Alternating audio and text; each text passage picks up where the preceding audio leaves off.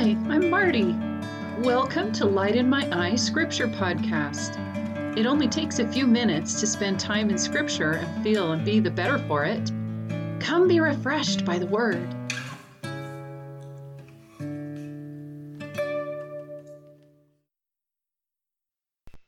Good morning. Welcome to the podcast. I'm reading a book about Abraham Lincoln right now about how depression affected him and shaped him. And in the book, the author quotes Viktor Frankl, that's the author of Man's Search for Meaning, who was talking about how the way to strengthen a decrepit arch is to increase the pressure on the individual stones, driving them closer together. In Isaiah 48:10 it says, "Behold, I have refined thee, but not with silver; I have chosen thee in the furnace of affliction." So I'm not going the way of man is born to suffer and then he dies, but it is true that there is also difficulty. And God says here that affliction is a tool he uses for our benefit. So I want to look at that along with what we're taught in the scriptures that men are that they might have joy.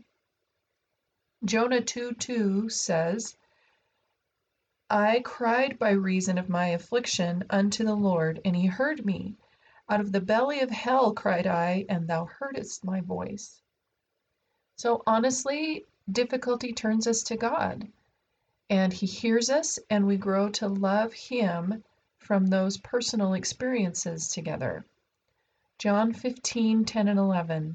If ye keep my commandments, ye shall abide in my love, even as I have kept my Father's commandments and abide in his love. These things I have spoken unto you, that my joy might remain in you, that your joy might be full. So we keep the commandments, namely to love God and our fellow man, to have a fullness of joy. So afflictions turn us to God and give us the chance to develop a relationship with Him, and loving Him and His children gives us the chance to feel joy even in afflictions. 2 Nephi chapter 2 verse 2 Nevertheless Jacob my firstborn in the wilderness thou knowest the greatness of God and he shall consecrate thine afflictions for thy gain. So that takes us back to the promise that we've talked about before that all things are worked to the good of them that love the Lord. 2 Nephi chapter 1 verse 5 But said he referring to Lehi notwithstanding our afflictions we have obtained a land of promise but I would argue that it's not actually in spite of their afflictions that they gained the land of promise, but rather because of their afflictions. Each difficulty they faced increased spiritual and physical knowledge and strength, preparing them and progressing them along the steps of their journey. And so maybe that's why blessed are they who are persecuted for righteousness' sake. Those afflictions are an opportunity, at least, to draw closer to God and invite Him into our lives and invite into our lives the blessings of the kingdom of heaven. So here's an interesting one that I found while I was looking up verses on joy. Psalm 126 5. They that sow in tears shall reap in joy. That sounds like total opposites, like reaping figs after planting thistles. Galatians 6 7 says, Be not deceived, God is not mocked. For whatsoever a man soweth, that also shall he reap. So I'm going to propose that sorrow and joy are different parts of the same emotional plant. Our afflictions and our sorrows can't really be separated from the pursuit of peace and joy.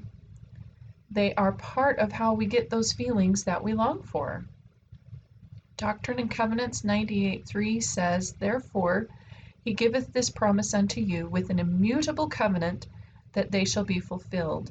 And all things wherewith you have been afflicted shall work together for your good and to my name's glory, saith the Lord. So it's not that God somehow manages to create good in our lives in spite of our afflictions.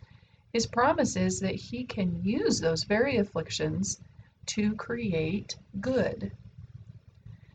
So, the point in all of this is to remind myself, and you if you need it, that trials and afflictions don't actually mean you're off course. In a non negative way, we can accept and expect that trials are part of the course. And hopefully that brings you comfort like it has for me. Thanks so much for joining me today. I hope you've enjoyed these few moments thinking about Scripture. To find the text for the verses we've discussed today, you can follow Light in My Eye Scripture Podcast on Instagram. Have a wonderful day, and may God's light shine in your eyes today.